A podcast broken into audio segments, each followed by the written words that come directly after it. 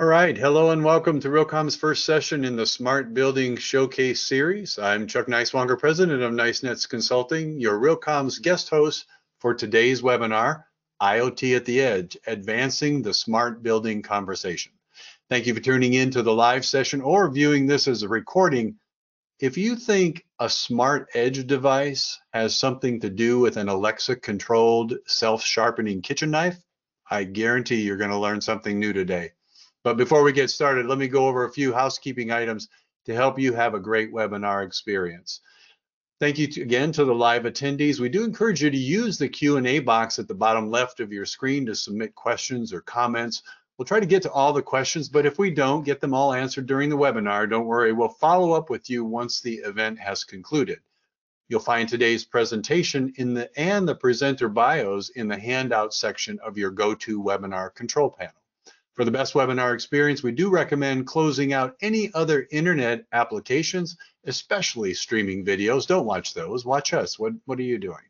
So, and if you're experiencing any technical issues like with connectivity, sound, video quality, the best thing to do is disconnect and click on the webinar link again. You can also email Sarah Bemporad at sbemporad@realcomm.com for help during the event, but don't worry. You won't miss anything since you'll receive a link to the webinar recording in just the next few days. This educational webinar is supported by our outstanding sponsors. Dialog, now a Renesas company, is a leader in industrial automation. They develop edge IoT software that runs many of the smart building networks. Through its Edge Server Partner Program, Renesas enables data and device integration with edge and cloud computing infrastructure. LinkSpring is embracing open software and hardware platforms. They develop, manufacture, distribute, and support edge-to-enterprise solutions that create smarter buildings, smart equipment, and smart applications.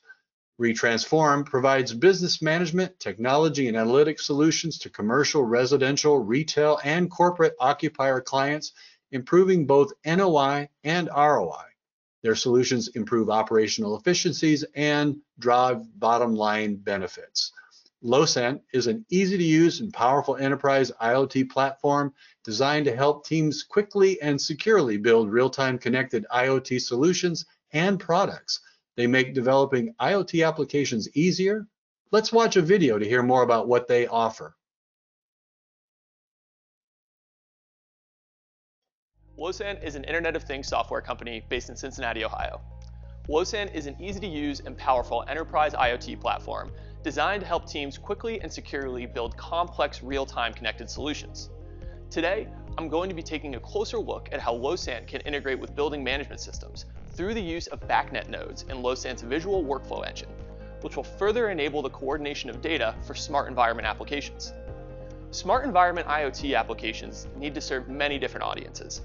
Developers need a way to access and process many different types of data coming from different devices and hardware that exists throughout a building or corporate campus. Integration with BACnet devices and networks through LoSan builds on our capability to orchestrate data from a variety of sources, expanding the level of information available to your users to better understand their environments.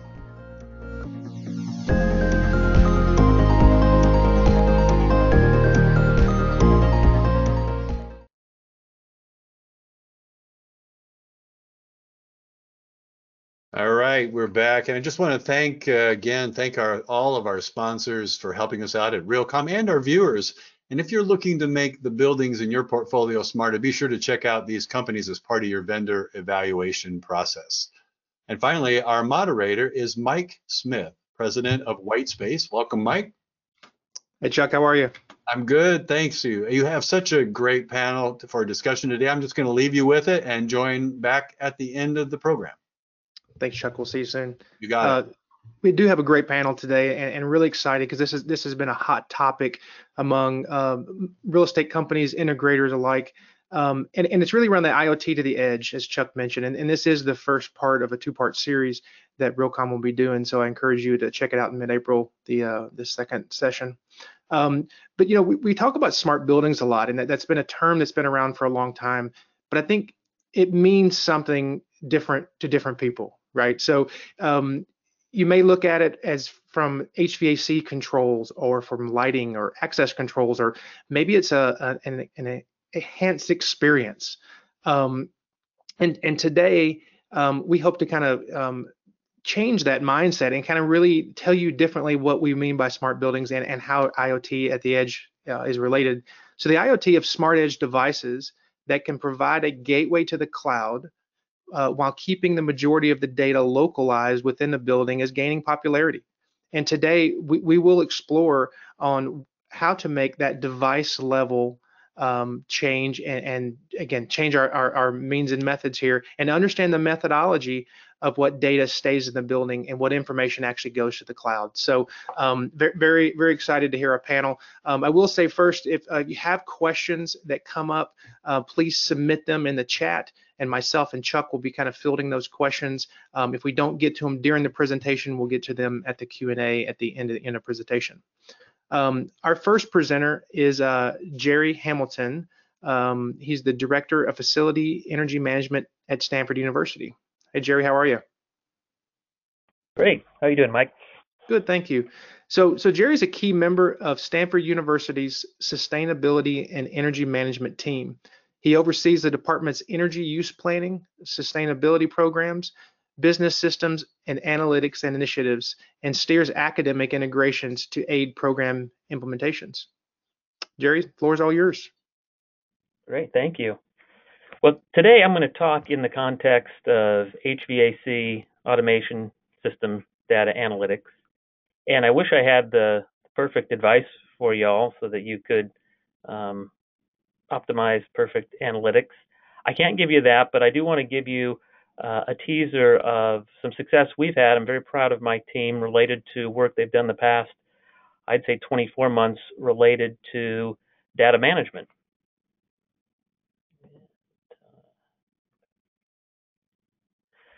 So we've had the fortune of being able to pilot multiple fault detection and diagnostic platforms, things that you would consider, all in the cloud, things that you would consider all on-prem, and have had some success. And when we look at our hurdles, it has to do with adoption across a broad use of stakeholders on campus. And we look at, well, what are our pain points? Why can't we get this working across more groups of people? And we found things like, the vast majority of our alerts were due to data problems, mismapped points, loss of comms, and if you're on the IT side, the hundreds of different things that can go wrong moving data. As a result of that, my subject matter experts who are controls engineers, our partners who are network engineers, spend a lot of time babysitting the system, doing break fix sorts of things, not to mention trying to onboard one-off applications, and this, this wears people out. It hurts morale. We're trying to get a new system and a new process in place. So if we break it down even further, what we find is, even though I, as a manager, I'll draw a box and say, okay, this is where the data comes from. I'll draw an arrow and say this is where it's got to go to. The fact of the matter is, there's a lot going on beneath the surface. Things like, multiple data hops, multiple protocol conversions. And nobody really owns everything from beginning to end. I've got someone who's an expert on the building control system. I may have someone who's an expert on an intermediary, database, data historian we use, but there's just lots of gaps. And so we took the time to invest in trying to get the data set right in the first place, with the hopes that once that's fine, sharing it becomes quite easy. So we spent a lot of time talking about data governance lately, and here's a data governance pyramid image that we use. And as you work your way to the high end, the hierarchy of data governance, that's where the fun stuff is: the artificial intelligence, the machine learning at the tip top, reporting, business intelligence. So that's what we want, but really where we have to invest our time is at the bottom here. And we were told that going into this, and we've learned the hard way that it is in fact true. But we feel like we are making progress. The first step for us was to really define our use cases. We can't have all analytics on everything all the time, and we're just spinning our wheels. So we decided, number one, most important is new construction commissioning. At Stanford, we build a lot of projects, and these projects need to come online quickly and reliably. So we want our commissioning agents to be able to plug in with their analytics as soon as the controls start to come online. Secondly, if we have more time, and our staff does, we'll focus on our large retrofit, our capital renewal projects, and make sure they can come online quickly. Next, in priority, we had some time, so working with our maintenance team, both our PM and reactive maintenance folks, they said, hey, you know, it'd be great if we could at least look at all the air handling units under a fault detection and diagnostic platform. So we got that data normalized and flowing reliably. Next, we have a research program going right now with the academic side, and so we put a little bit of labor into enabling the points that we need to process and share there. And then really kind of at the bottom of the list, and you hate to say it at the bottom, but we just can't get around to having everything. And so we have an ongoing commissioning program that in theory includes the entire campus, but we're gradually adding buildings and mechanical systems to that portfolio as time enables and as our maintenance staff are able to utilize that information. Just having the analytics doesn't mean they're able to utilize it. We also learned that if we're going to spend time investing in prepping our data, we better know why we're doing it. So this flow diagram just shows, you know, on the left, where's the data coming from? And on the right, where's it going? So if you don't have a specific use or two or three for the data point, we're not going to spend the time up front to get it cleaned up and ready to go. So what are we doing? Basically, we have standardized on a data tagging schema, and we're using it very diligently now. Basically, we're normalizing our data, and we're doing it as close to the edge as possible, which basically means for HVAC, we're doing it in the HVAC controls, again, as far out toward the edge as we can. This isn't something that's done by one specialist in-house. We have in-house experts who know how to do this. They're familiar with our data dictionary and our tagging library. But we've also trained and instructed our third-party integrators that if you're doing work on campus and you're bringing on a new control system in a new building, we expect these tags to be in place, you know, really before anything starts coming on our network. And doing that enables it to flow directly into all the downstream users, which again, number one would be our commissioning agent and the analytics that they need to use. This takes time. It took us multiple years to develop this standard. It took us time to get the kinks out. It took us time to train these folks. But having gone through that, and there's still things that you got to clean up because no tagging system is perfect, but having gone through that the past 18 months, we've actually seen these 1 and 2 level priorities work out. You know, things actually do flow. You get stuff done quickly, and it's been a breath of fresh air. The bottom line point here is don't start moving the data until it's tagged. It's incredibly tempting, but you just end up with a bigger mess you got to clean up later on. So our MO is, you know, eliminate the data stream clutter so we can be scalable, flexible, and resilient with regard to how we're using data. You know, business as usual was looking like something on this top stream. You know, you had field devices, and they would hop through a variety of gateway devices, and there could be several of those. Often they would go into a source system, which would be perhaps a centralized HVAC control server somewhere, or it could be a metering head-in system if you're trying to get energy data. It could be a SCADA system if you're trying to get data out of a central utility system or a water system. But lots of hops before the data even can touch the analytics platform. Now with our new paradigm, and we've got a long way to continue to roll this out across all our facilities, we're at least getting the controllers and the data in those into our analytics platform in a much quicker and cleaner fashion. Are we running analytics in our field devices themselves? Do we have logic running there? Not so much. We're doing some piloting there. That's going to be the next step. But we still felt that until we've got real good control of our data at the edge, doing analytics at the edge is still going to be an issue. And let's see here. And so that's basically it. Mike, I'll bring it back to you. I could talk about this for days, but I appreciate you giving me some time here. I appreciate it, Jerry. You know, you mentioned what you guys are kind of doing at the edge, and then doing those analytics in the cloud and getting that. You know, what has been the bottleneck for you guys to perform the analytics in the cloud? Like, what's any issues or any hurdles that you've had? Well, the biggest problem was just the time that our subject matter experts had to commit to it in-house, and so we would have our automation system experts who are very familiar with the points. You know, where is this data coming from? What does this data mean? We'd also have to collaborate with our network subject matter experts. And our automation folks are pretty good at that, but we still have to bring in our IT experts to ensure that we had a clean handshake between our prem and our service provider in the cloud, for example. So, you know, there'd be weekly emails about, oh, let's check this point, let's confirm that point, which was fine. You know, it would work, the analytics would work, but we faced a scalability problem.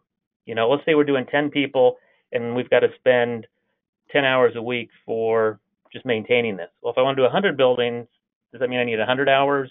And it was just going to be a limit. We've got to eliminate, you know, at least 9 out of these 10 hours a week. Otherwise, we're not going to be scalable. And people get tired of having to babysit technical platforms, because at the end of the day, it's always somebody else's pet project, right? It's like, well, this is Jerry's platform. He's the one who went to RealComm and got influenced by this vendor. It's his. I'm tired of having to do this. Whereas if it's easy, then it's like, Jerry, thanks for bringing this in, right? I love working with this vendor. It saves us a bunch of time. So really focusing on the time is what's driving this, right? It's no longer what's fun and exciting. It's how do we save our maintenance staff time and our techs and everybody else. What about you know, you're collecting a lot of information and a lot of data points, and we as consultants always encourage our clients not to take too big of a bite of the apple. But how do you prioritize the data points to onboard into this system? Well, fortunately, I have some staff who are pretty diligent about that now. These are the ones that have learned the hard lessons about trying to support more than you absolutely have. So we have documentation that we use. We have a business requirements document template that we use before we even start trying to share data. So for example, we have a business requirements document we use for new construction commissioning. So every project that comes on has to have the BRD completed. And once it's completed, we verify specifically all the points that are going to be needed. And it seems kind of trivial. Well, it's just, you know, you got the HVAC system, let's move all the points. But there are a lot of details, right? And if the commissioning agent doesn't need the point, then let's not spend the time configuring it now. That staff could be used doing something else. So it's kind of simple, but at the same time, we didn't go to that level of resolution. And that's what's important. And similarly, if doing research with our academic partners, you know, what points do you actually need? And then we have to tell our team, it's like, I know you have more points in the air handler, but we don't need them right now. Let's just get what we got, make some notes, you know, and so we know where we're at. Maybe we go back later because the air handling continuous commissioning program needs it, or maybe we go back later once we have that need. So it's hard. You all have to just resist the temptation to do more, because it's going to hold you up. Yeah, no, I understand. So thank you, Jerry. I appreciate it. Look forward to our Q&A session at the end here. Definitely. Thanks again. So our next speaker is Byron Panetta of Kilroy Realty. Byron, are you with us? Hey, Mike. How are you? I'm good. So Byron's the Director of Operational Technology, responsible for managing and innovating Kilroy Realty's smart building systems. He helps determine policies and procedures from security to maintenance to increase building efficiencies and tenant experience. Yeah, thank you, Mike. And I guess I'll take it away and talk about our project and how we're using data. So some of you guys are probably familiar with Kilroy. We're a REIT primarily focused on West Coast operations, Seattle, San Francisco, Los Angeles, San Diego.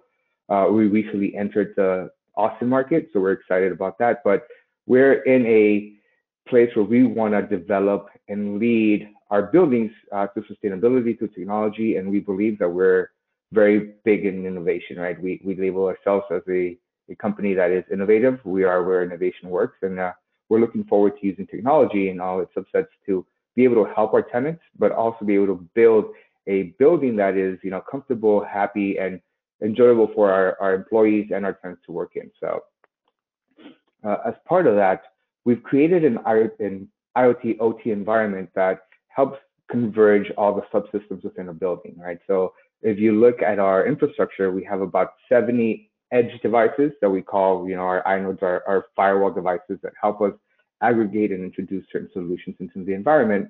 And from there, we're able to then interconnect all the subsystems within that site. So you have, you know, smart elevators, you have water detection, you have access control cameras, HVAC controllers, you have a myriad method systems. So all those systems are interconnected within the building, and we're able to then provide and pull services from all the different endpoints.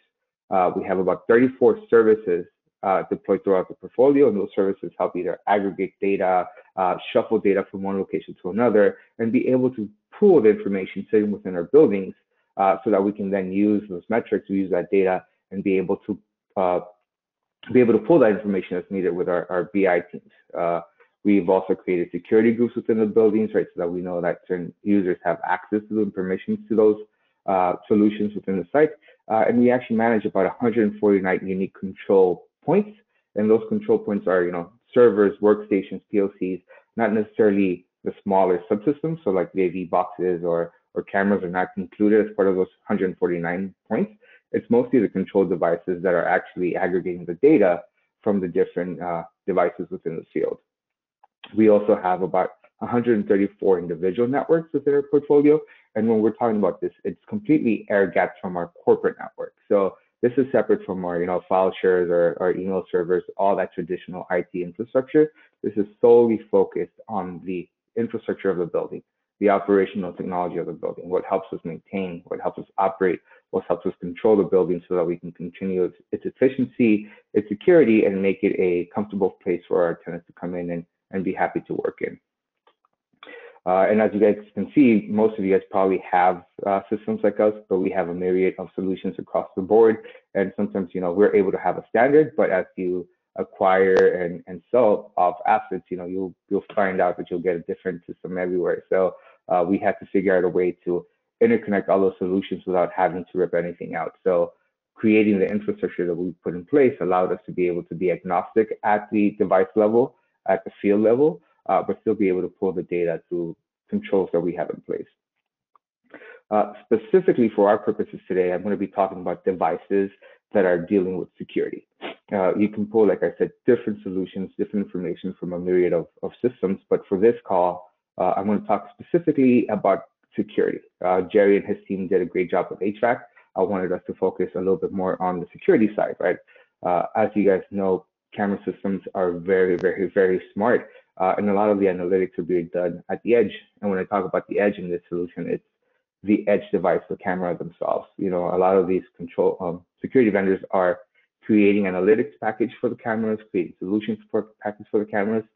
So you really have data that is being created at the camera itself, whether that is, you know, license plate recognition, facial recognition, movement, whatever you might want to see, geofencing through a camera so that you get specific updates and specific notifications, that is done at the camera level, right? The local security team is then able to use that for the day-to-day operations. They're able to figure out, you know, is this car supposed to be within the property? Somebody broke a barrier. Who was that person? Can we track them through our assets? Or just to figure out, you know, a door was open or was left open. It shouldn't be open because it leads to a security corridor or a delivery corridor. So that data can then be shuffled locally to the building. So your security team can then, after it, be able to, you know, either interact with the users or interact with, you know, whoever the suspect might be who is either creating the issue, or be able to educate a tenant and say, hey, by the way, you came in through the wrong door today, or you left the door open today, please make sure that you close that. But then from there, we're able to take that information into the cloud, right? Because you're getting data And then we go back. And so what we created was a regional security operations center where we are feeding camera feeds, strategic camera feeds from about 350 cameras within our portfolio in certain areas into a specific cloud solution, where then we are able to aggregate the different feeds from the different sites and take the data that we really like. So saying, let's say for say, you have a person who is not allowed at your property A, but you also want them not to be allowed at property B, C, and D. If the data is only kept at property A, you're restricting yourself. What we're doing now is we're taking data from property A, sending it to our cloud, and telling our security teams, be on the lookout for this gentleman or this woman or this person, whoever that might be, across the portfolio. Instead of having to send out emails, send out pictures, you are then creating validation rules and security rules at our cloud level, because we're using data from the edge to say, if you see this person at any one of our other properties, please notify our security team immediately, whether that's, you know, at property A, B, C, or D. You're then also able to take frequent issues, frequent solutions, or frequent incidents that you might have and say, we know that at 2 p.m. this door is always open within the building because it's, you know, FedEx was delivering and the FedEx guy leaves the door open. That's okay, that's a known issue, but let's not have that become an incident every single day for our local security team, right? Let's put metrics around that or put validation rules to say, if at 2 p.m. this door is open, not necessarily create an issue, but if that door is still open by 2:10 to 15, then create an incident, because by then the FedEx driver should be done with his deliveries. So you're taking data from the edge, still utilizing it locally, but then taking it up to your cloud to be able to act and provide more solutions in there. And that's where the edge versus the cloud migration and integration happens for us, right? We're able to look at local incidents for our security staff to be able to operate, maintain, and produce the type of work we want them to do, to be able to effectively operate the building, but then also take those solutions, those incidents, that data into our cloud, and then use it as asset aggregation and say, as a portfolio, how are we operating? It also allows us to have cross-platform coverage. We're able to take data from, let's say, different access control systems, camera systems connected together, and be able to put rules and efficiencies around that to say, when this door is open, turn on this camera, and then create an incident for us so that we know who's coming in, and keep it within, you know, a certain amount of time, so that if there's any incident or there's any issue, we can then provide that for our, you know, security officers, police departments, or wherever that might be. It also allows you to create regional incidents. Let's say that you have multiple tenants in multiple regions, and there's that one person who goes across that location. You're able to track them. You're able to track those problems. One of the big things that we saw, and it's something that we had a conversation with our vendors last week, is we're seeing a reduction in false positive incidents. And what I mean with false positive incidents are recurring issues, or maybe not even issues, but recurring events that happen at a building that maybe you always send out a security officer for, right? That you always see, that door that's always open, right? It creates an incident every day and you have to respond to it. Now we're able to say that incident, it's not really an incident, it's a known event that we may not have or have not, you know, strategically always put it on our calendars, but it's an event that we can create and then reduce that amount of issues. Or it can be that, you know, there's trees or there's something that's moving in the background that is now identified by analytics and saying, no, that's just a tree moving. It's not actually somebody there. Or somebody always comes at the same time to the same location, geofencing, right? Being able to protect your assets with less staff. And this has allowed us now to be able to use technology in a better way to be able to enhance the work for our security staff and engineers. So using that, this subset, that small subset of cameras and that small subset of data from the edge, using that to put it into our analytics platform and then aggregate that as a portfolio has been really, you know, really helpful for us. And now we're moving forward with the creation of additional regional security operations centers. And yeah, then we're using that across our portfolio. So it's an exciting point for us. We're able to pull a ton of cameras in a very easy and simple solution. And it's helped for the growth of our staff and security officers. Byron, I think this is a fascinating topic, especially for real estate companies like yours that have a very broad portfolio across the country. So looking at that security operations center, I believe it's called, is there an ROI? Because I know they're not cheap to set up, but is there a potential ROI in those scenarios that we should be aware of? Yeah, I mean, actually, it helps you reduce the cost of staff, right? So it helps you actually to reduce your local on the boots on the ground guys. So if you have an asset where you have a security officer that is on 24 hours, or there's supposed to be security officers 24 hours, most of the times those guys are sitting at the chair at the console without any activity, right? And let's say that down the street, you have the same guy sitting in a different building and so forth, right? So let's say every mile or every 2 miles, especially if you have them within a cluster, right? A lot of our assets sit within a cluster relatively close to each other. So it's allowed us to pull security officers from certain locations and say, let's use the technology to have that RSOC, which is manned 24/7, taking a look at that location, right? So we're able to say between 2 in the morning and 6 in the morning for building A, make sure that anything that happens on those cameras directly come into the RSOC. So if we do have an incident, we then are able to then respond either to police department or our own security staff, right? So it helps us reduce the amount of the officers within a site. It also helps us kind of aggregate to their technology tool belt. With the way that the economy is going, a lot of our officers, the cost of security is going up, right? You're paying $2, $3, $4 extra dollars an hour per user now, right? So it's very enticing for them to jump to other organizations, jump to other companies. So you have to figure out to say, you know, my class A guys who are top of the field, I want to be able to retain them, give them the tools, and make sure that they have the different solutions available for them to be successful. So it's allowed us to reduce staff, but also make more coverage because now we have 24/7 incident response. We're able to see what's happening on our building live, and then allows us to, you know, cut costs here and there for roving officers, be able to set up schedules, be able to set camera schedules and say, instead of having somebody walk for 30 minutes, just rotate those cameras for 30 minutes. And if you see something, immediately notify us and then we'll work on that. So yeah, that makes sense. And I appreciate it. Well, thank you, Byron. And again, we'll look forward to connecting with you at the Q&A. Before our next speaker, we have a video to show you.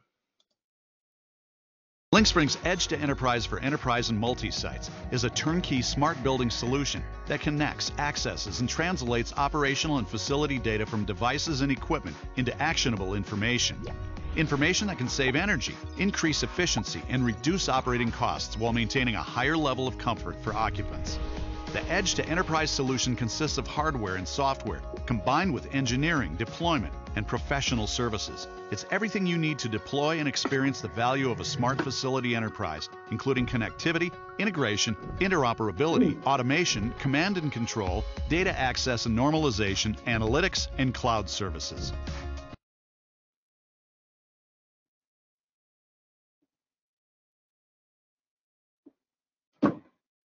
Great. Our next speaker is Mark Petock. How are you, Mark? Good, Mike. How you doing?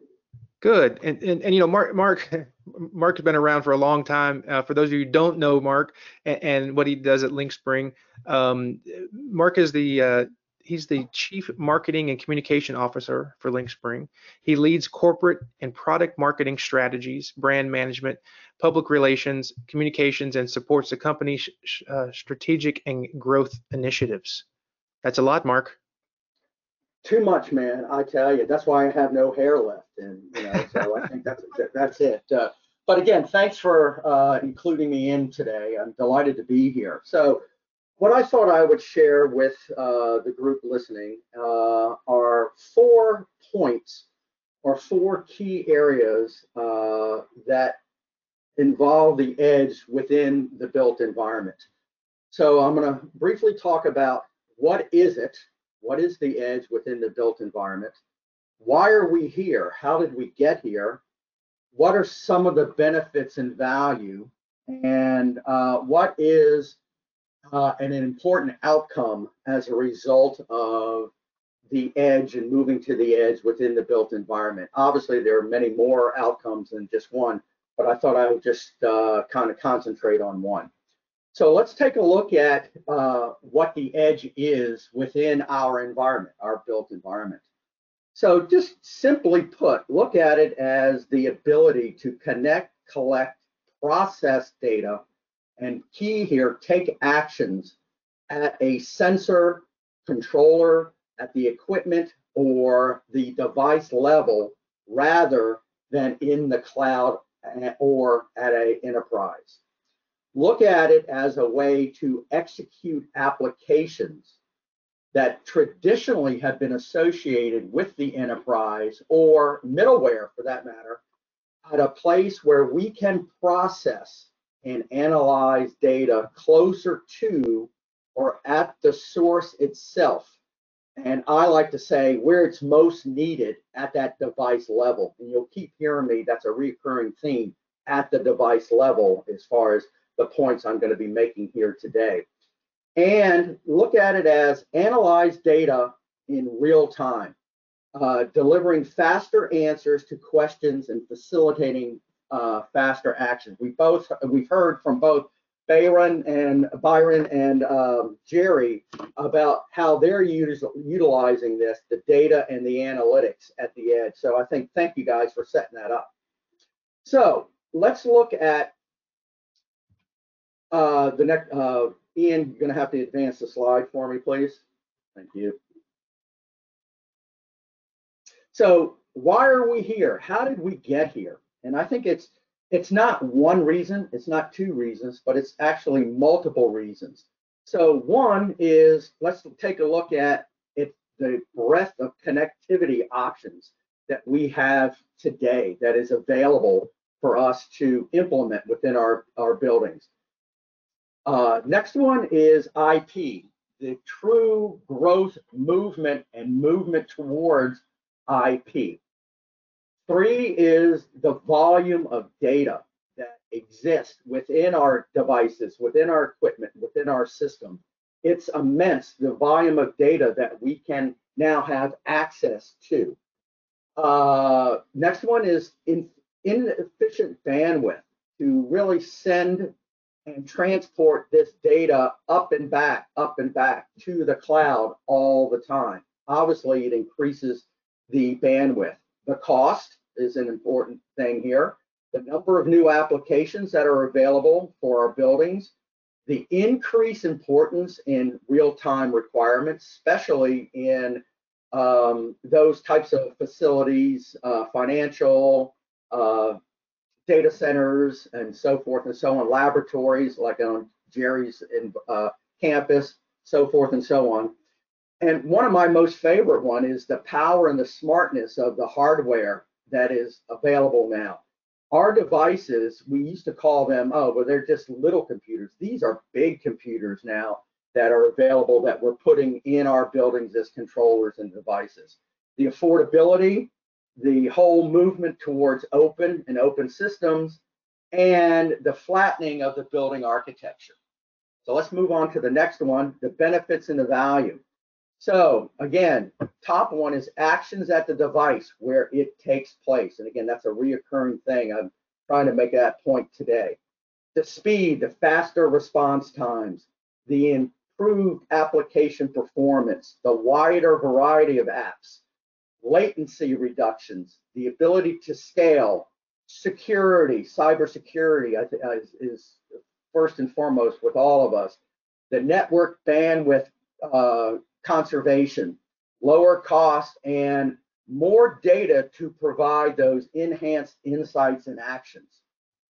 So let's kind of look at, all right, this is, in my opinion, one of the most important outcomes as a result of going to the edge is being able to restructure our traditional building architecture to one that has traditionally been vertical to one that is now horizontal, and it's being driven by IP. So I just put up an example here for you where you've got some devices there going horizontally, which are controlling a variety of equipment, systems, and devices within a typical type building. And you see over there the cloud. And one of the things that I do want to say is that the cloud does not go away. And I think Byron said it good, that they're using both, doing things at the device level as well as the cloud. But this gives you many more options within the cloud going to a IP device edge type of architecture. With that, Mike, I'll turn it back to you. I appreciate that, Mark. You know, you mentioned the edge is still kind of new in the built environment, but where do you think we are in adoption? I mean, like what percentage? Can you give us some statistics on where you think we are? Yeah, I think, you know, surprisingly, I believe we are much further along than I would have expected as a result of a new way of looking at things. No, I don't have a percentage, but I do see there are more and more specifications coming out with, we want to go with a IP or a edge type of solution or an architecture. And this is being really driven, I think, by a combination of things. So one is what I see is the convergence now of the traditional OT side of the house with the new workplace side of the house. We've all talked about OT and IT convergence, absolutely, but now the newer convergence is this OT and workplace convergence. So that's one. Number two, the push for and the importance of the indoor air quality and the healthy environment we all have to create now within all of our buildings. Three is the ESG movement. I see the ESG movement as a great motivator and good use case for the edge type of approach. And finally, the importance of data and analytics and being able to capture that data at that device level and actually do analytics within that device, and then choosing to whether keep it there or send all of it or some of it up to a cloud environment. Any barriers that you see as we can move to this? Yeah, I think one is still the immaturity of the current market. I mean, like anything else, I think that, you know, and some perceptions that I believe that are out there that folks need to think they have to completely rip and replace what they have in their buildings, which is far from the truth. That's not true at all. That you can utilize what you have, especially for, you know, existing buildings and things like that. So I think it's still part of an education process and getting rid of false perceptions that are out there. Great. Well, I appreciate your insight, and again, look forward to our continued conversation. Appreciate it, Mark. Thanks.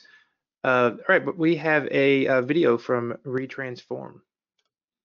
Introducing Secure, a digital twin platform for the built environment, which captures and displays sensory data from IoT devices, providing real-time insights into spaces. Secure allows for detailed information to be displayed comprehensively by offering map views of all linked devices and sensors, as well as graphs, heat maps, and even custom alerts and notifications.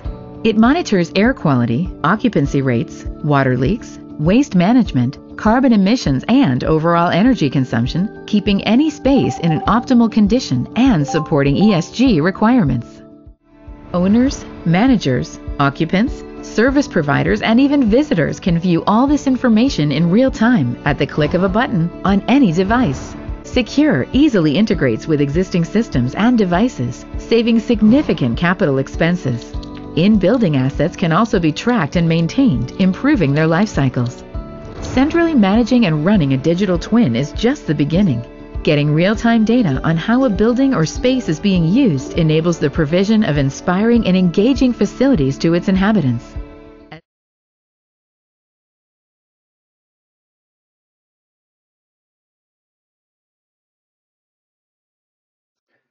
Hi, Mike. Thank you. Hi, Kailash. How are you? I'm doing well. I'm really happy to be here. Thank you. So I'll just do a quick introduction to Kailash Shandel, which we'll call him KC. So I don't completely continue to destroy your name. KC spearheads innovation and research at Retransform. He has architected several customers and digital transformation journeys, including commercial real estate analytics, Salesforce, data warehouses, machine learning, AI, and migration to the cloud. Welcome. Thanks, Mike. Okay, so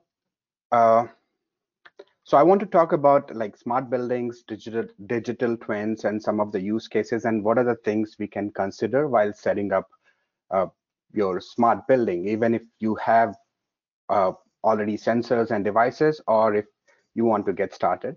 I want to talk about what are the few important things we can think about. Mark has just explained the edge versus cloud architecture very well.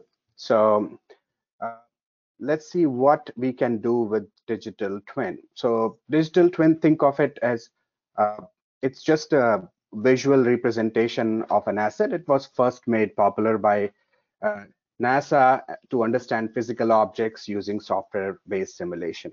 So as you can see in this slide, it's a digital replica of the property, and you can visualize and understand air quality, energy consumption, occupancy level. You can have heat maps, and you can also capture events like water leakage or a door was left open.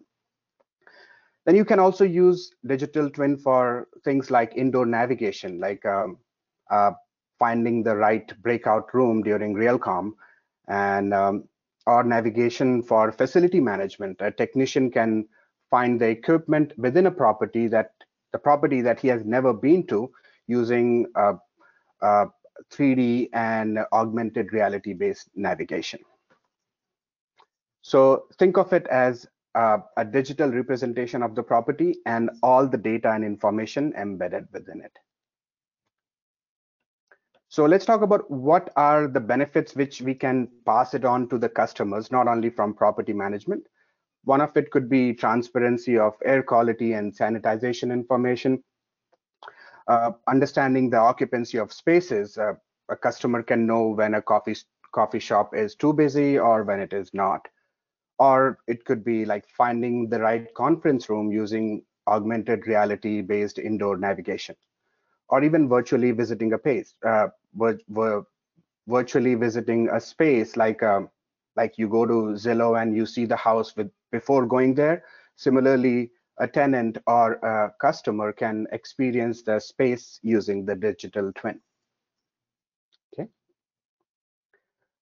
Moving on. So what are the few important things we should consider before picking up the right digital twin technology, or what edge devices or technology?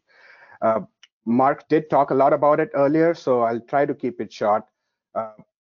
We should always think about security, SSL and TLS, whether the devices they are, all the data communication is encrypted or not. We should create a separate network with preferably a 4G or 5G failover. So if your network goes down, it has a failover option.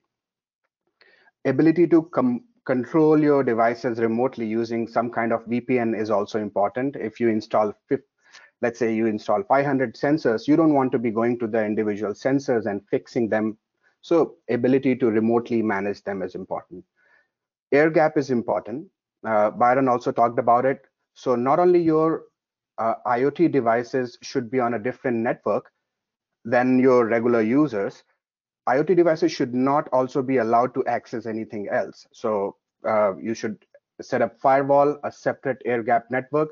So even if one device is compromised, your risk is still isolated. It doesn't spread across to other users of your Wi-Fi or your network. And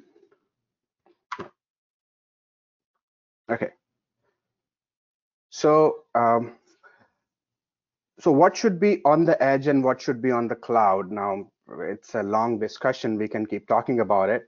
But I would recommend a hybrid approach where we decide what do we want to offload to the edge device and not completely rely on cloud, but you need a hybrid approach.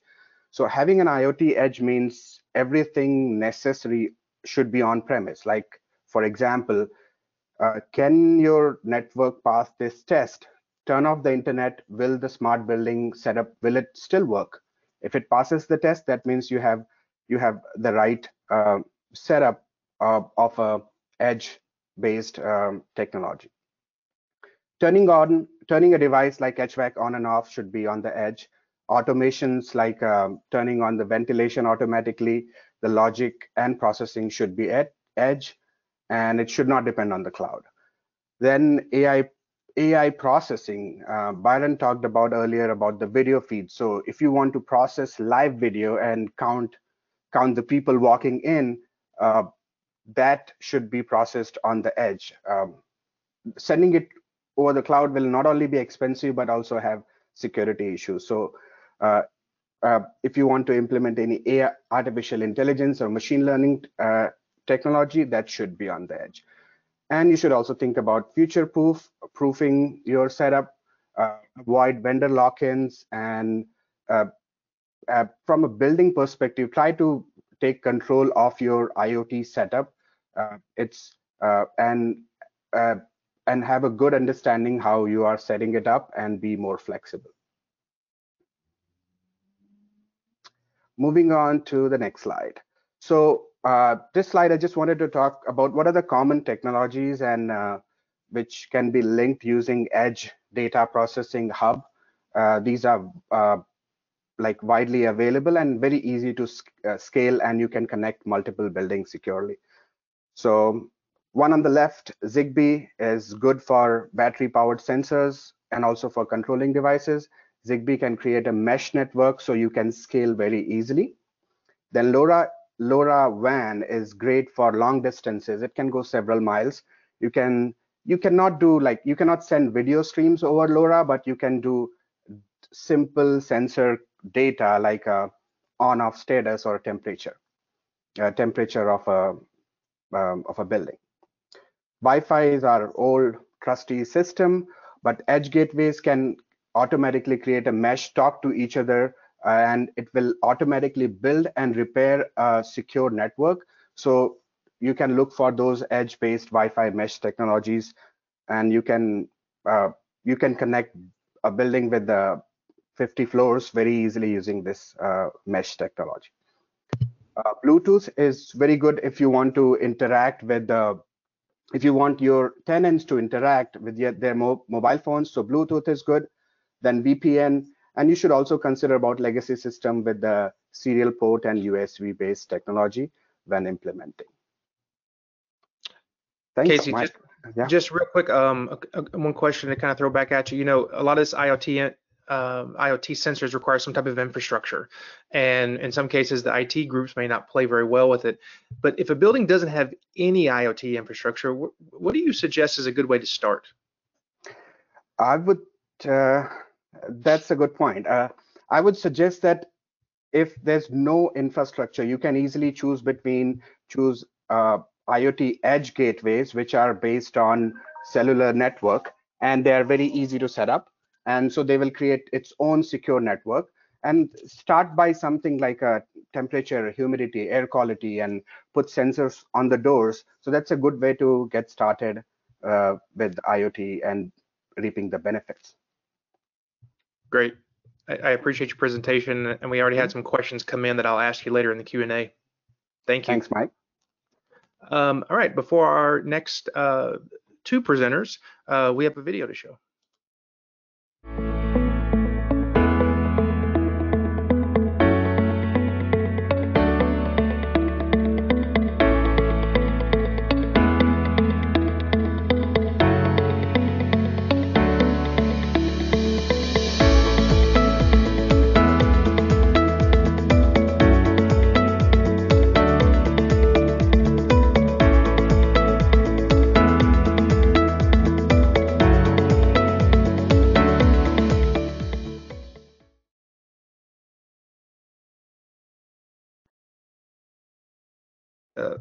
Next presentation, we have two people that are going to tag team their presentation here. So we have Acela Rodrigo and Purba Pradhan. Hope I said that right. Hi guys, how are you? Good to see you, Mike. Good. Good. So Acela is the CTO at Prologis. He's the founder as well. And Prologis is a connected lighting, people, and property solutions company. Acela started his career in research and development and operations, And real quick, I'll introduce Apurba and I'll let you guys go. Apurba is the head of business unit at Renesas. Am I saying that right? Renesas. Renesas. I wasn't even close. I apologize. Apurba leads the industrial edge computing division of Dialog at Renesas company, where he's responsible for product development, operations, sales, and marketing of system solutions for smart building, cities, and factories. Welcome guys. Thank you. Thanks, Mike. Yeah, Acela and I are going to tag team. We're going to talk about edge technologies that actually make people's lives and properties better. I'll start with introducing a technology that we've developed here at Dialog, a Renesas company. It's a protocol that's recently been standardized. It's called IoT Access Protocol, IAP for short. And Acela will talk about sort of the real life projects that they've delivered using this technology and how it's helped their clients achieve better buildings and better experience for people.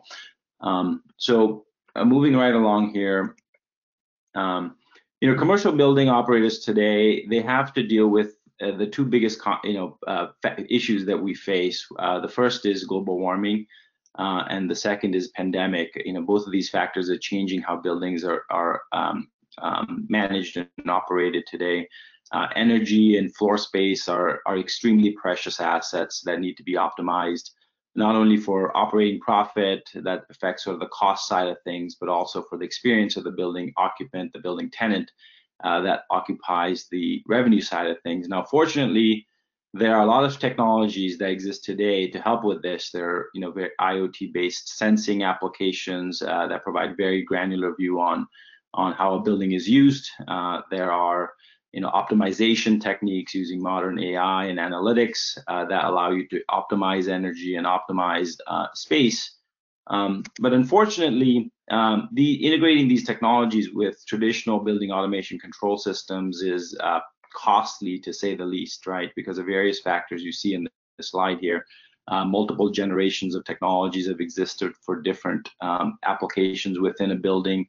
Siloed legacy protocols and architectures that don't play friendly with IoT technologies, and also just generally, some of the problems that other people referred to before, difficulty in data access, tagging data, normalizing that data, presenting that data to other applications. Those are all very difficult challenges, and so we've developed a software stack that really sits on top of communication protocols that we've recently standardized through LONMARK and ANSI and CTA that allow any applications and any computing infrastructure, whether it's running in the edge or the cloud, to operate seamlessly with these industrial hardware, industrial networks. You can think of it as creating sort of a common data fabric that breaks down silos of operations, can run distributed edge workflows, also allows developers such as Prologis to create applications on top of the sort of the legacy devices that sit in buildings and add new capabilities,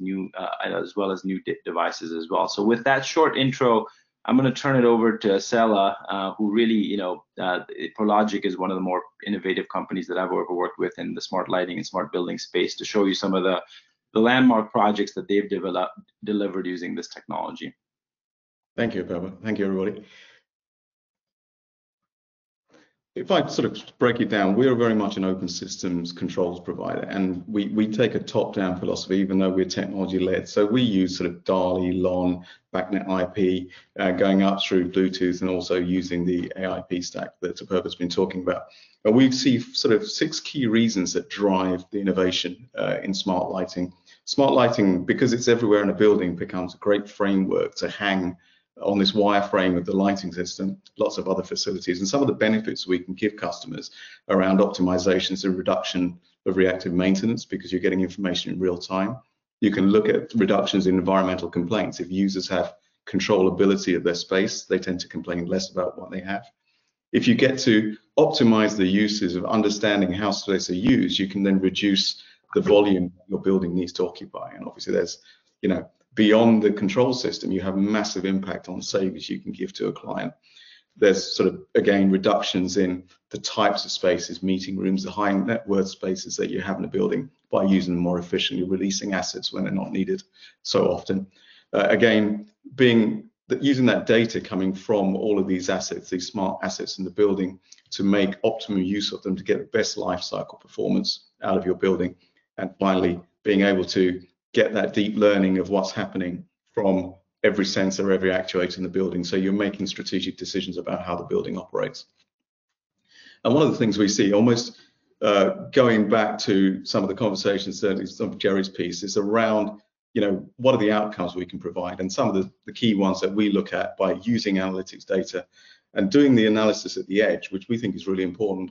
To give you an idea, we, in some of our buildings, we're generating 1.2 to 1.5 gigabytes worth of sensor data a day. So there's a huge amount of traffic that we're generating. So if we can aggregate, control, and manage that content right down at the edge and use the intelligence at that point, we're reducing the amount that we're backhauling up into the cloud, for example. So it's quality in data as opposed to quantity that we're pushing back.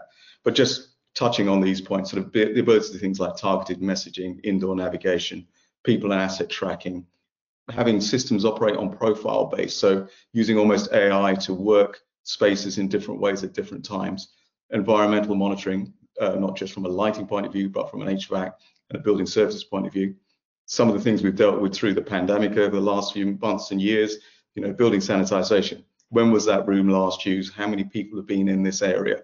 When do I manage this cleaning processes and so on?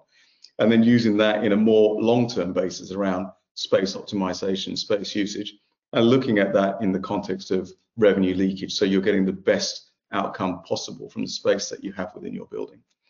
And if I take sort of two examples of that, just to show you what we're doing, we have some 2,000 buildings that we've delivered using Dialog's technologies, and the vast majority of them is the underlying premise that we operate on. This is one that we developed at HB Reavis, which just took occupation earlier this year. And just to pick up some of the key milestones, it's a building called Clark & Well Bloomsbury. And what we've done here is it's one of the flagship buildings for HB Reavis, a developer in Europe here. We've taken a DALI 2 lighting control system into a LoRa backend, which then integrates using the smart servers using AIP. And then we developed an MQTT presentation on top of that so that we can then integrate with, unlike most developers, this is a developer that has their own in-house development team who have a product called Symbiosi. And you can see from the iPad graphic there, the kind of visuals around meeting room booking, scene setting, environmental control, add an app and add a fixed user interface that we've integrated into that. And again, a really important point that Jerry made up at the very beginning, getting that naming ontology right is so important. I think that's probably the biggest risk that we have. When you have so many systems, making sure the data is normalized and carried forward in a way that, you know, first time, the quality of the data is there. You know, you have the metadata, you have the measured values, you have the control values in a payload that is agreed and standardized to be able to work with.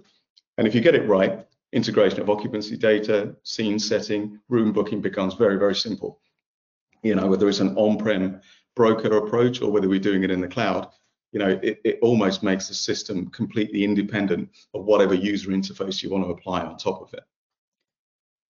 A really exciting project for us has been the headquarters of Arm, the chip manufacturer, who, you know, you may be familiar with the chips they manufacture on behalf of a lot of the major companies out there.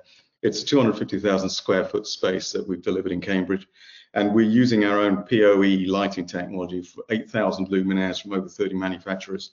Again, using using 709 as the back-end protocol, going back to 8 IDF rooms with 80 PoE switches. And from each of those, we then have, again, a RESTful API this time presented from the edge gateway devices. And then we're going into two platforms, Arm's own Pelion platform and also into Ceraview. So it's really about developing a solution using these generic platforms to give functions that align with the user's requirements. And just to give you an example in my final slide, just to show you what the UX of that will look like. And in terms of infrastructure, some of the innovations we did just using Cat 6, we took around 3 tons of copper out of the building compared to a traditional main system. It's a fully DC implementation. We use proximity data from the sensors for wayfinding. We beacon using Eddystone and iBeacon messages. And from that, what we're giving the user is an app-based, PC-based environment where we can see, you can see from the drawing on the right-hand side there, you can see the green where the desks are used, black where there's space available for seating, it's densities of users. So if you've got too many people within that space, all presented as either MQTT as a RESTful API that then developers can put their own UX on top of. So a holistic approach, but being agnostic about whatever sits above the edge gateway. Mike, thank you. Thank you, Acela. You know, you mentioned some of these big projects. How practical is it to retrofit and apply these technologies to an existing property? Yeah, absolutely. I mean, you know, we're a business that is 20 years old. You know, we've got buildings across the world, and because of the approach around open systems and the approach we're doing, it means that you could almost apply this to a project we did 20 years ago as appropriate as you can do to one that we're delivering today. So yeah, it's very, very viable. And Apurba, something you had said that I think a lot of us on this webinar will enjoy is, you know, you mentioned about the standards on these solutions. I'd be interested if you could elaborate on that quickly, and then also talk about how it fits into other building, you know, the building automation standards that we've seen or that we continue to see. Yeah, that's a good question. So the standard that I mentioned, IoT Access Protocol, you can kind of think of it as an overlay to many of the building and industrial automation protocols like BACnet, LawnWorks, Modbus, Ethernet IP, what have you, right? It plays really nicely with all of these protocols that you find. It provides sort of a mapping to the different data types and device information models found in these protocols. But not only that, but it also provides mapping to the different services, right? So a lot of these protocols define how data is logged, you know, how data is trended, schedules, broadcast messages, change of value messages, all of these different things that these protocols define.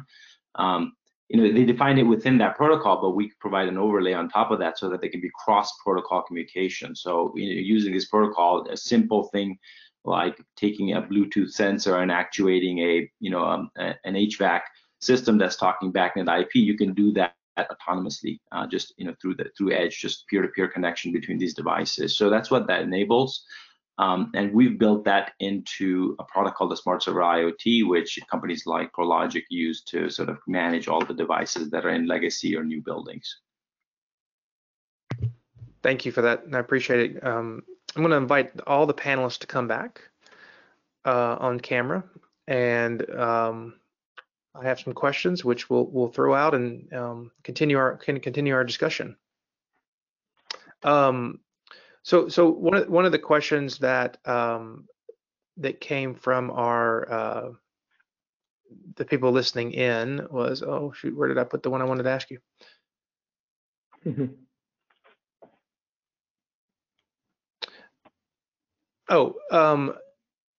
Do you, and this is for everybody, and I'll we'll kind of just open it up.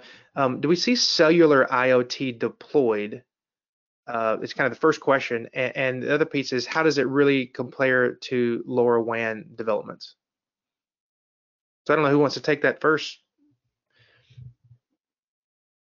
I guess I can talk about that because we do have solutions that we're actually using both, right? The actual gateway edge hub is actually using the cellular backhaul to communicate to the cloud solution, where the devices in the field are using LoRaWAN to talk to that edge device. So we're using a mixture of that. So, you know, the endpoints are very easy to deploy. They're, you know, battery operated sensors doing IAQ or temperature, humidity, people counting.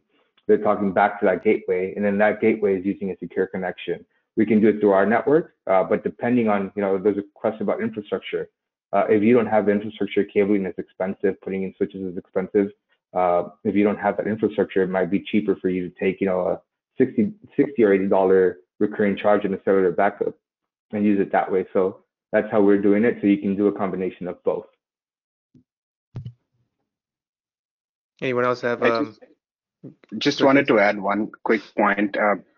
Another interesting thing about the LoRaWAN gateway is there's a new revolution, Web 3.0, decentralized network kind of thing, wherein people are setting up gateways, and it's a network which is available everywhere with LoRaWAN, and you can leverage that without needing to set up multiple LoRa gateways. So Helium is one company doing that. There are a few others, but it's really interesting space that these decentralized Uber kind of concept within the connectivity for buildings.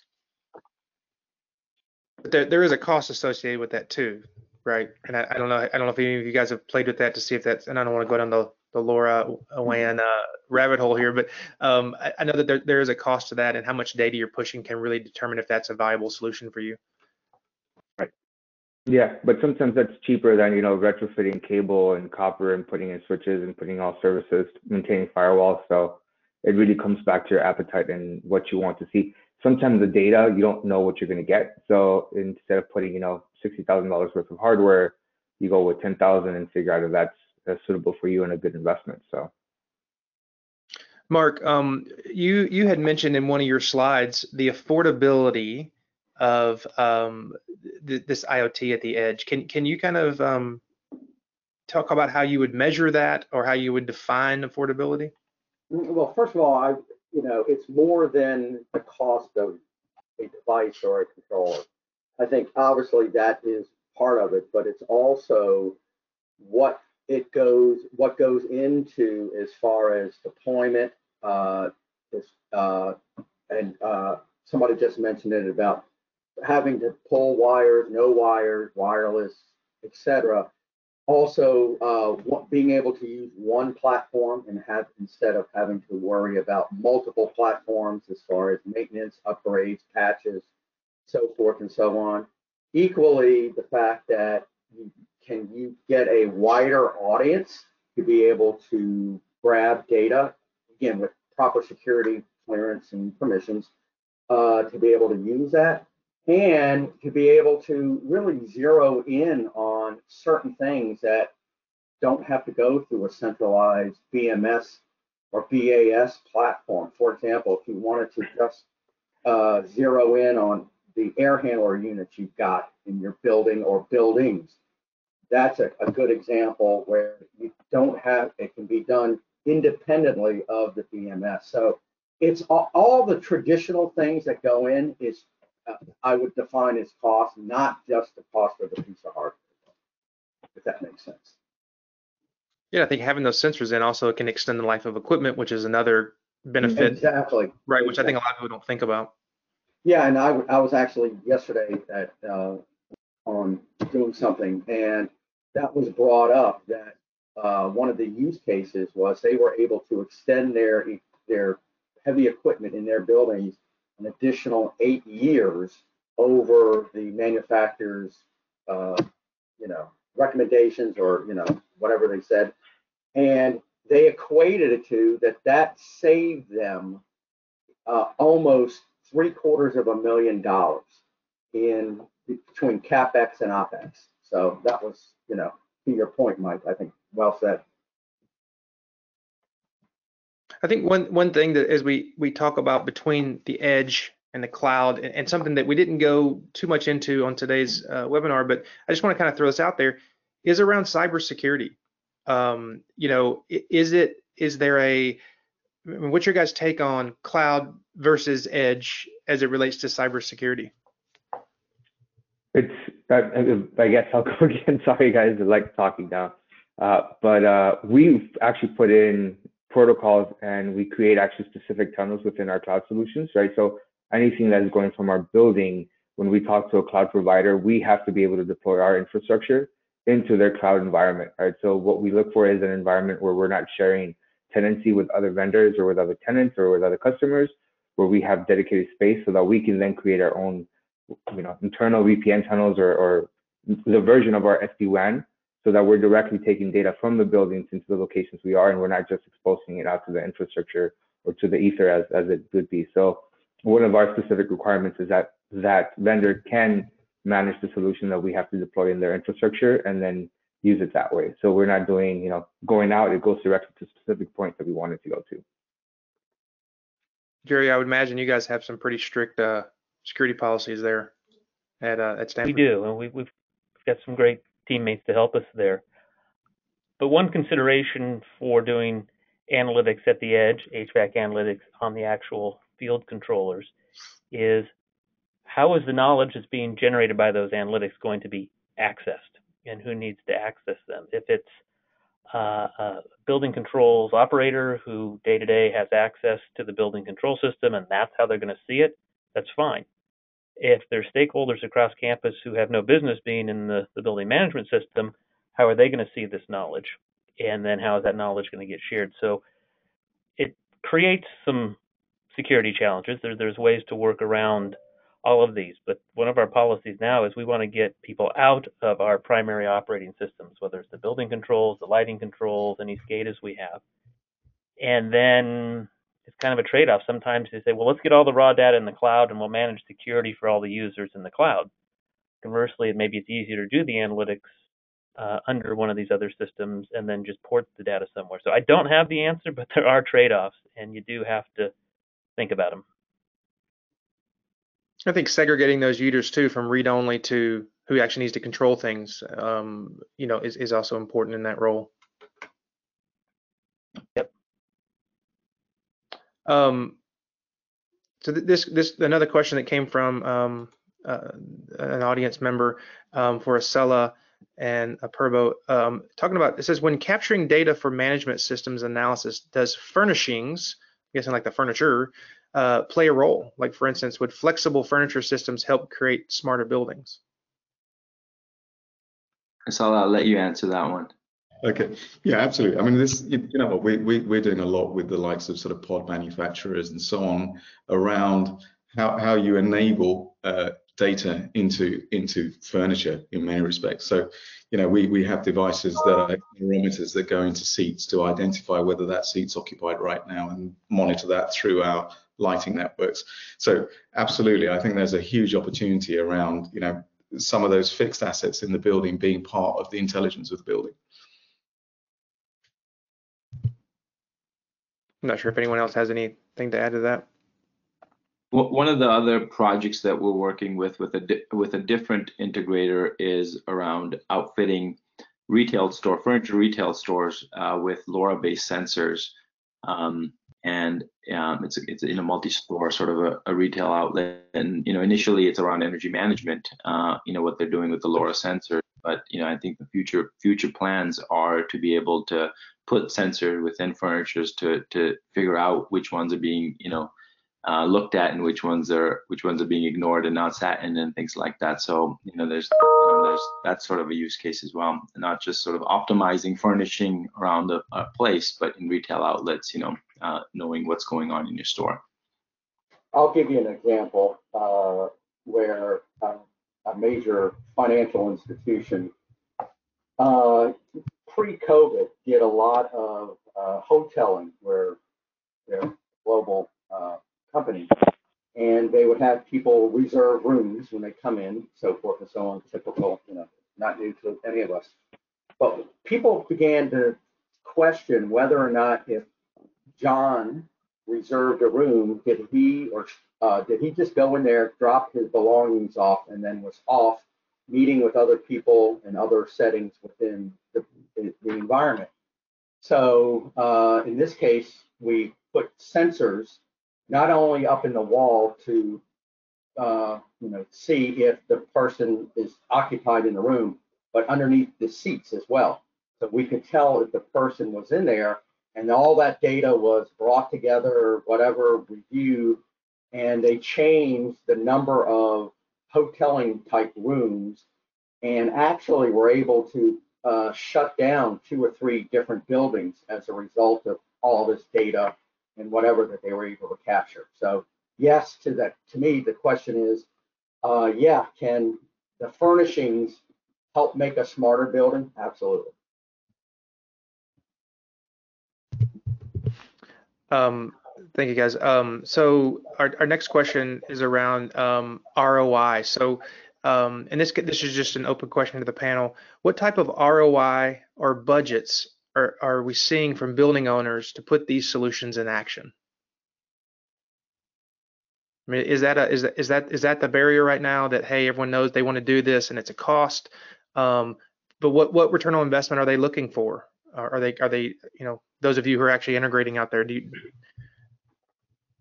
Yeah, I think it's a tricky one. From what I see, the ROI is one piece, but it's also about there's so much competition about getting people back into the built space. So enhancing the quality of data, the information that's available for not just the building owners, but also the potential occupiers is driving this. So there's almost, you know, we can give you a better environment for you to return to, and that's driving a lot of the decision making. So it is not just a pure decision.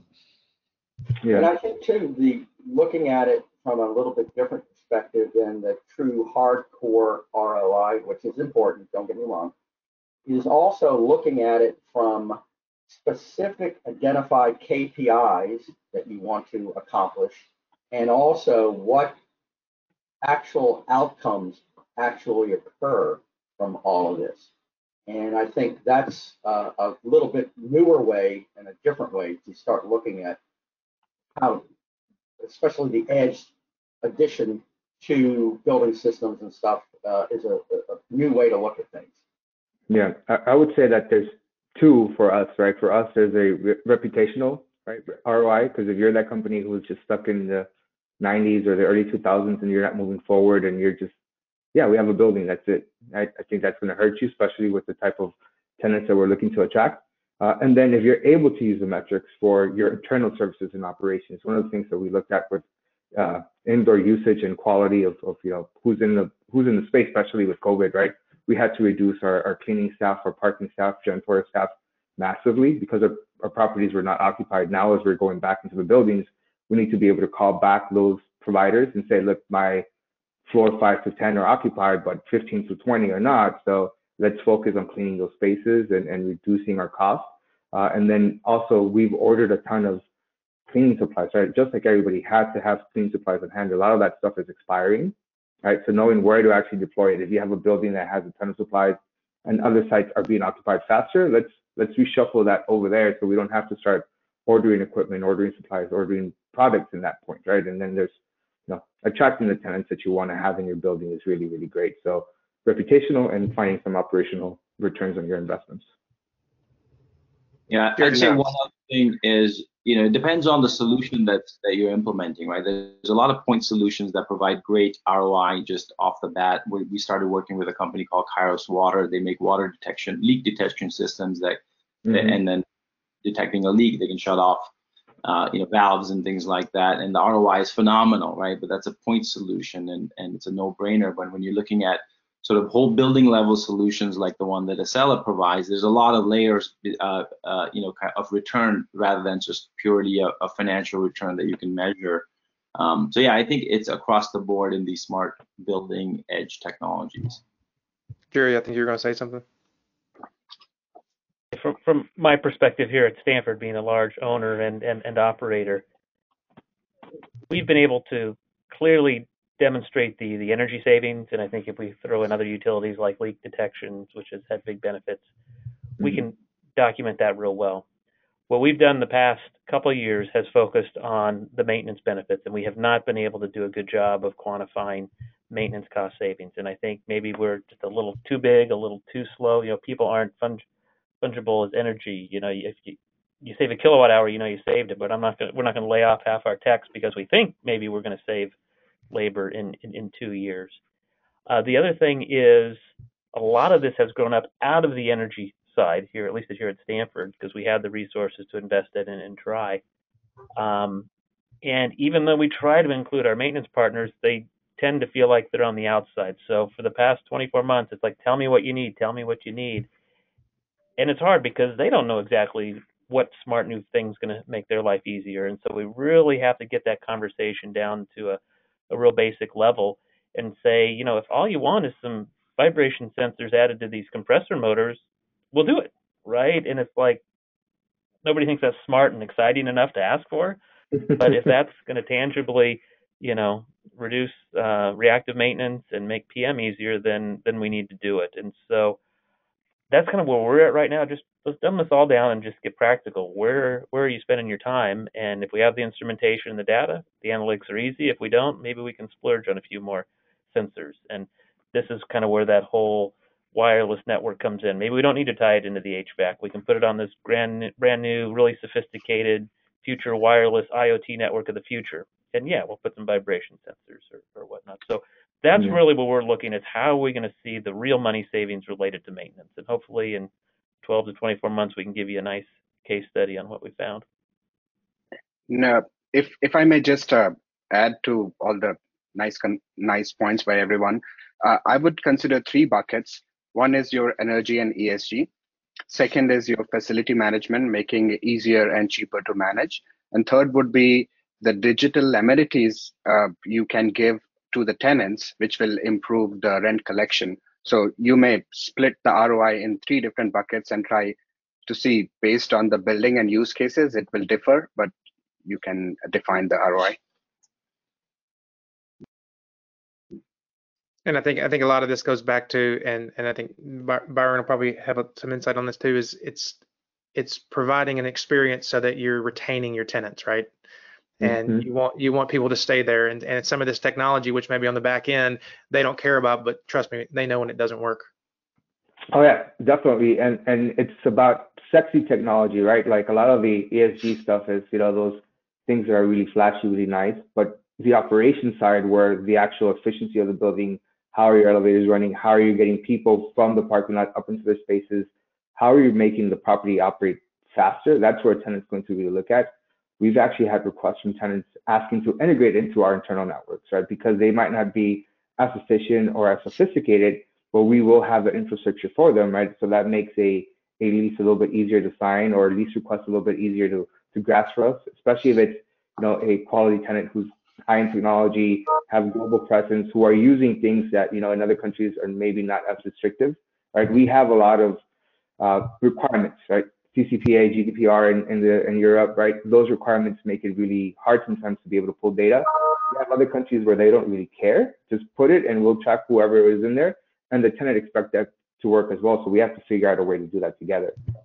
So being able to meet their technology requirements while also operate the building, because you're going into a long-term partnership with them, and you want to attract tenants as the leases come and roll over. But you know, it's definitely something that it's good to have in your toolbox.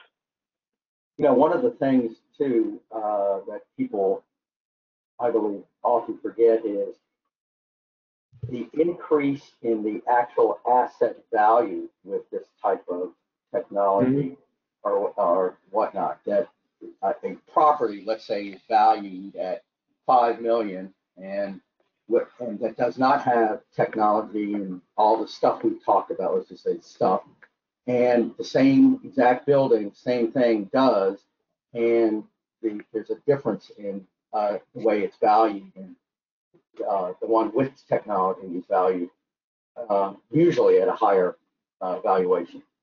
Yeah, definitely, Mark. I mean, that's with us, we're seeing that, right? Because as we are providing, if you're a tenant and you want to be able to do a bunch of things from your smartphone, right, you're probably going to go with a company or a building that can support that. So that is, you know, a lot of tenants are looking at those pieces. What can you do for me to not just work from home, but also work in the building, as that hybrid workspace is becoming more available, right? How do I know a building's internal temperature today, or occupancy today, or usage today, so that I can say I'm going to drive the hour and a half from my house or not, and just stay home and work because I have a meeting coming up and I don't want to get on the freeway today?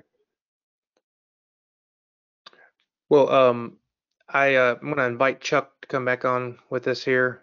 We are out of time. I appreciate everyone's time on the panel. Always a great discussion, and I'm sure we can continue this at the show in June. Hey, Chuck, welcome back. Great, thanks. Good discussion. I was so busy posting questions from the audience. I almost glanced over at the time and I saw where you were. So thanks for keeping track of that. You guys did a great job. It looked really good. Mike, thanks again for hosting us, all the panelists, and your just really valuable contributions. So, and to all the audience questions, we didn't get to all of them. So I will supply that list of questions to this entire panel. They will find you, and they can provide answers as appropriate. So I do want to also mention to our live audience and those watching on the recording, thank you for tuning in, and be sure to check out Friday's broadcast of RealComm Live. It starts at 10 a.m. Pacific, 1 p.m. Eastern, 6 p.m. in Europe, where Jim Young will interview Trevor Payne from the University of Birmingham, and they're going to explore what's on a smart campus and what does that mean. So definitely check that out. You can also register for the next webinar in our Smart Building Showcase series, airing April 19th, focused on in-building wired and wireless strategy, exploring 5G and CBRS, that Citizens Band radio service. And finally, go to realcomm.com to register for RealComm IBComm conference event that's going to be in Orlando. A lot of the people you see here will most likely be there. It's going to be June 15th and 16th. They do a golf outing and pre-conference events earlier in the week. So I hope to see everyone there. That's it for today. We wish you well. I'll just say be safe, and we'll see you next time. Thank you. Thank you, everybody. Yeah, thank you. Thanks, Chuck. Thanks, bye.